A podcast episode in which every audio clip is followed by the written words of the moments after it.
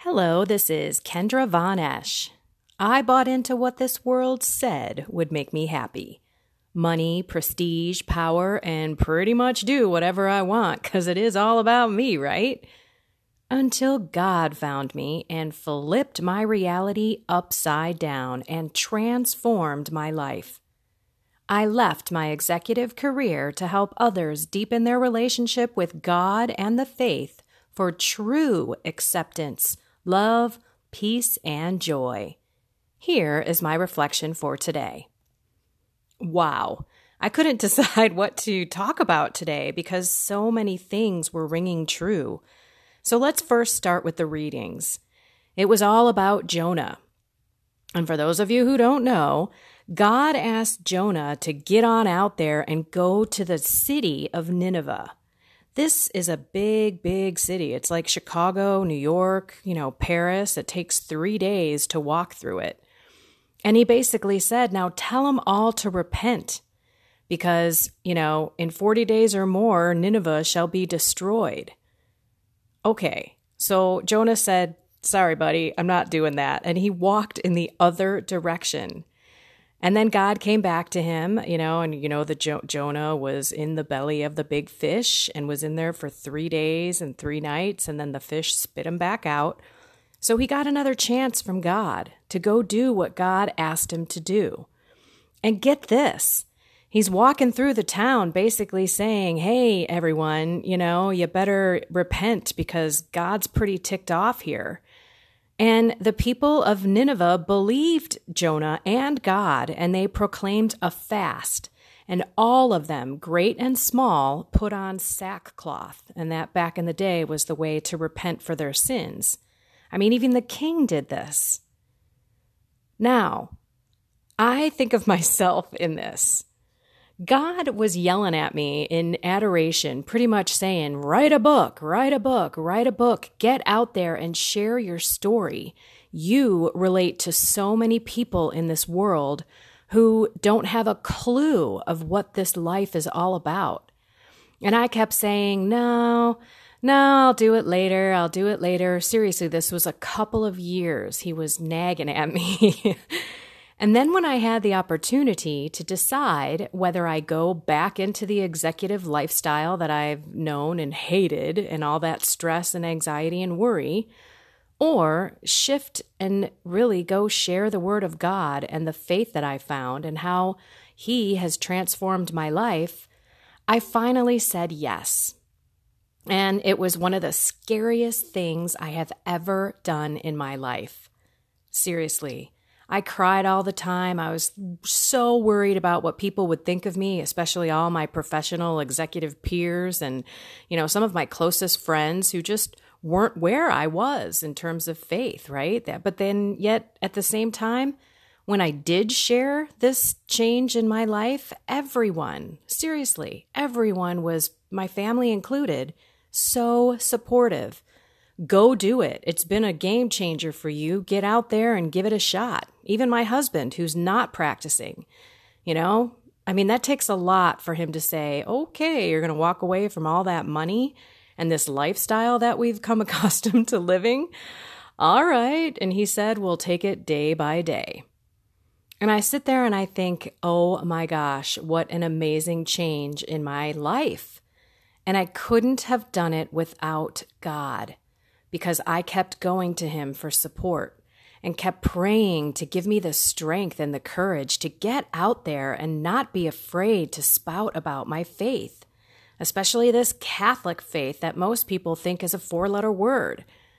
So He has honestly graced me with such strength, such emotion and devotion and you know what? He hasn't given me everything I've asked for through this process.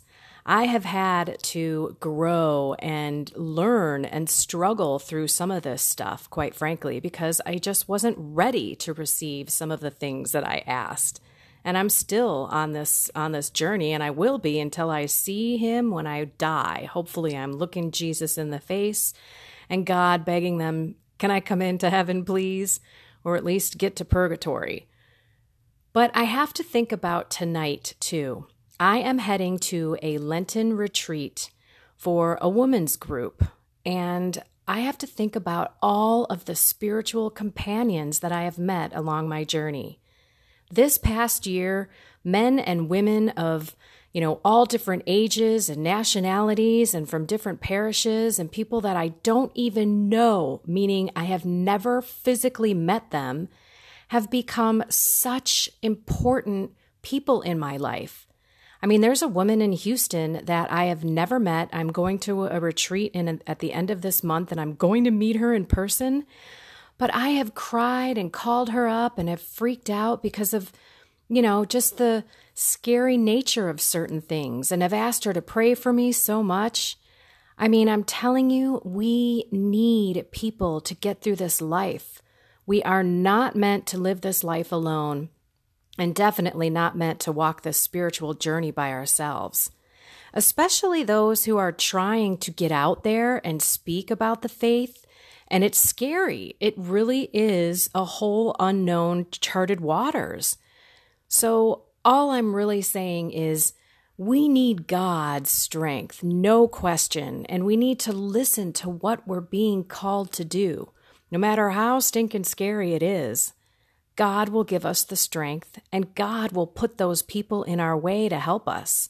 I'm telling you, I was so clueless, so clueless about this social media and a, and a website and how do I write a book and all of that. But guess what? God put people in my way to make it happen. And one person who's been a godsend to me, Angie. And I have to say, I don't know what I would do without these people. And then the spiritual companions to know that we are in the same boat. Everyone struggles with this life.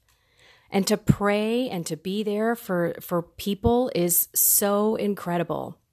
So tonight I go to this retreat. I'm speaking this evening about my journey.